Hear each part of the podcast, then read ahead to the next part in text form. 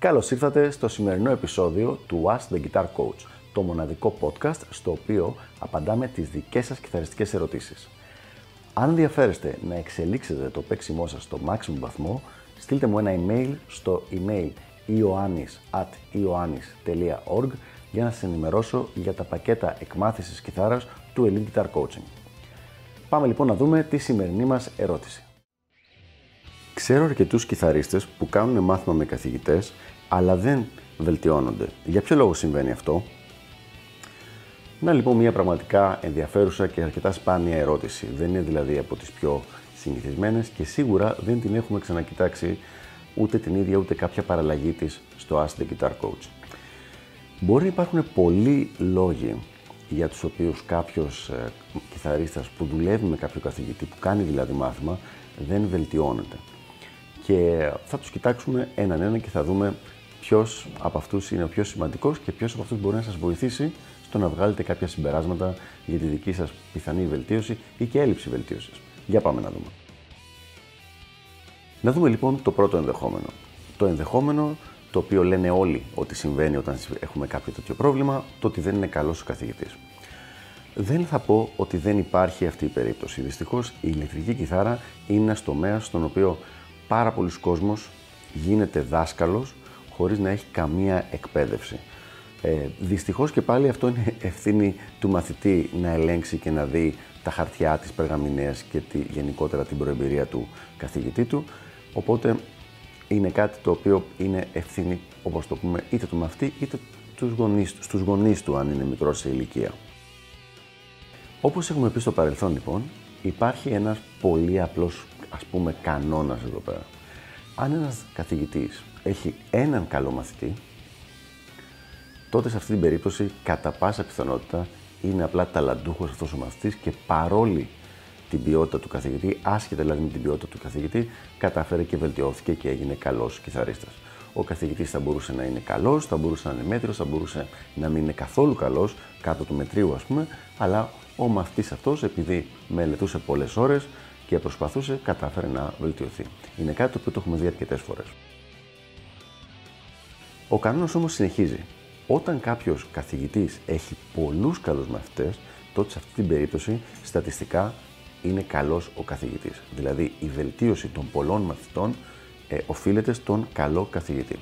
Άρα, για να λύσεις την απορία σου κατά πόσο το συγκεκριμένο παιδί βελτιώνεται ή δεν βελτιώνεται και για ποιο λόγο συμβαίνει αυτό, πρέπει να δεις και τους υπόλοιπους μαθητές γενικότερα του συγκεκριμένου καθηγητή για να δεις το ποιος φταίει. Φταίει ο καθηγητής ή υπάρχει κάτι άλλο στην όλη υπόθεση. Τι άλλο λοιπόν μπορεί να υπάρχει, για να δούμε. Πάμε στο νούμερο 2 από τα τρία τα οποία θα αναφέρουμε σήμερα. Και το νούμερο 2 είναι ότι ο μαθητής βελτιώνεται, απλά εσύ δεν το έχεις πάρει Και αυτό είναι πάρα πολύ απλό. Αν το παλικάρι παίζει διαφορετικά είδη μουσικής και αυτό τον καιρό ασχολείται, ας πούμε, με το chord melody της jazz κιθάρας, ενώ εσύ είσαι rock κιθαρίστας και όταν βρίσκεστε μαζί παίζετε ροκές. Είναι πάρα πολύ λογικό ότι στο rock θα έχει μείνει στάσιμος, θα παίζει τα ίδια και τα ίδια γιατί μελετάει κάτι άλλο και μπορεί ο ίδιος στο chord melody, στο jazz chord melody, να βελτιώνεται με ραγδαίους ρυθμούς και εσύ να μην έχεις πάρει τίποτα. Όχι επειδή κάνεις κάτι λάθος ή επειδή είσαι κουφός ή επειδή δεν ξέρεις από μουσική, αλλά επειδή δεν τυχαίνει ποτέ να παίξετε αυτό το είδος μουσικής μαζί. Και πάμε τώρα στον τρίτο λόγο, ο οποίος είναι και ο πιο συνηθισμένος που συμβαίνει. Είπα πριν ότι ο πρώτος είναι ο πιο συνηθισμένος που νομίζει ο κόσμος ότι συμβαίνει, ότι φταίει ο καθηγητής. Πάμε στον τρίτο που είναι αυτό που συμβαίνει στην πραγματικότητα στις περισσότερες περιπτώσεις.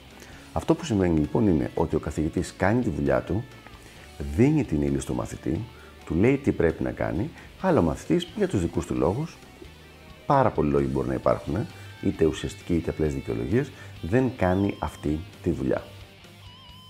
Και να δώσω ένα πάρα πολύ απλό παράδειγμα έξω από τον τομέα της κιθάρας, γιατί πάντα θεωρώ ότι καλό είναι να βλέπουμε παραδείγματα από, άλλες, ε, από άλλα σημεία της ζωής, μας βοηθάνε πολύ καλύτερα στο να βγάλουμε συμπεράσματα το τι συμβαίνει σε, σχέση με την κιθάρα, γιατί όσον αφορά την κιθάρα έχουμε μια μεγάλη συναισθηματική, ας πούμε, ε, ένα τυφλό σημείο συναισθηματικά που θεωρούμε ότι όλα τα πράγματα δουλεύουν με έναν τρόπο, αλλά η κιθάρα δουλεύει με έναν άλλο, ενώ δεν ισχύει αυτό.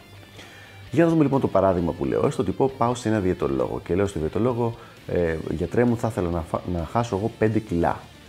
Και ο άνθρωπος αυτός μου βγάζει ένα πολύ ωραίο πρόγραμμα διατροφής, το οποίο είναι βασισμένο πάνω στο, στο θέματα του δικού μου μεταβολισμού, ε, πάνω ακόμα και στο DNA μου και μου το δίνει σε ένα κομμάτι χαρτί ακριβώς με το τι πρέπει να φάω, τι πρέπει να κάνω και όλα αυτά τα πράγματα. Αν εγώ λοιπόν αυτές τις οδηγίες και που μου έχει δώσει και που μου έχει εξηγήσει οτιδήποτε χρειαστεί και που έχει απαντήσει όλες μου τις ερωτήσεις, αν δεν τις βάλω σε πράξη, αν δεν πάω στην κουζίνα μου και να μαγειρέψω τα συγκεκριμένα φαγητά που μου έχει γράψει, αλλά αντί γι' αυτό παραγγείλω πίτσες και επιτόγυρα, δεν είναι περίεργο το ότι παρόλο που μπορεί να πήγα σε έναν κορυφαίο διαιτολόγο, τα αποτελέσματα δεν γίνανε. Όταν κάποιος πηγαίνει σε έναν καλό καθηγητή, αυτό που ουσιαστικά αγοράζει είναι αγοράζει πρόσβαση σε έναν άνθρωπο που θα του διορθώνει τα λάθη του και θα του δίνει και τη σωστή πληροφορία. Τη σωστή πληροφορία μπορεί να τη δώσει από την αρχή ο καθηγητής, δηλαδή προκαταβολικά. Αλλά η διόρθωση των λαθών γίνεται μόνο όταν ο μαθητής κάνει κάτι. Και όταν λέω κάνει κάτι, βάλει σε σειρά τη μελέτη του, αρχίζει να κάνει τη μελέτη, πάει με κάτι έτοιμο και αρχίζει να διορθώνει ο καθηγητής. Αν λοιπόν ο μαθητής δεν το κάνει αυτό το πράγμα, δηλαδή πάρει απλά το πρόγραμμα και το κοιτάει ή δεν ασχολείται ή παίζει τα δικά του, ε, δεν μπορεί να υπάρξει κάποια βελτίωση απλά και μόνο με, την, με το γεγονός ότι κάνει το μάθημα.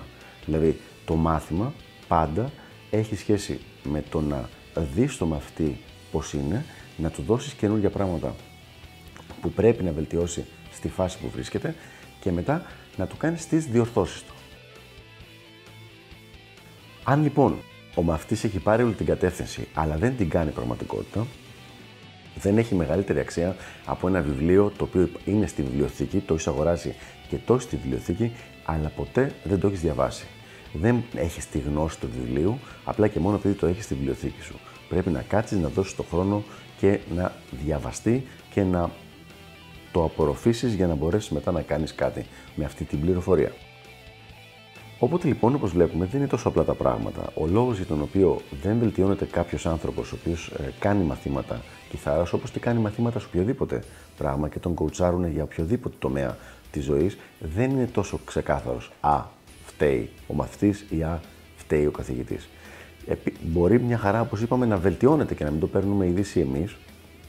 Μπορεί όντως να φταίει ο καθηγητής ή μπορεί όντως να φταίει ο μαθητής. Πάντα χρειάζεται λίγο περισσότερο ψάξιμο για να βρούμε ακριβώς το τι έχει συμβεί στην κάθε συγκεκριμένη περίπτωση. Αυτά λοιπόν για το συγκεκριμένο θέμα. Ελπίζω να βοήθησα. Αφήστε εδώ από κάτω τα σχόλιά σας για να μπορέσουμε να το συζητήσουμε, καθώς επίσης και όποιες ερωτήσεις μπορεί να έχετε. Και τα λέμε στο επόμενο επεισόδιο του Ask the Guitar Coach. Γεια χαρά!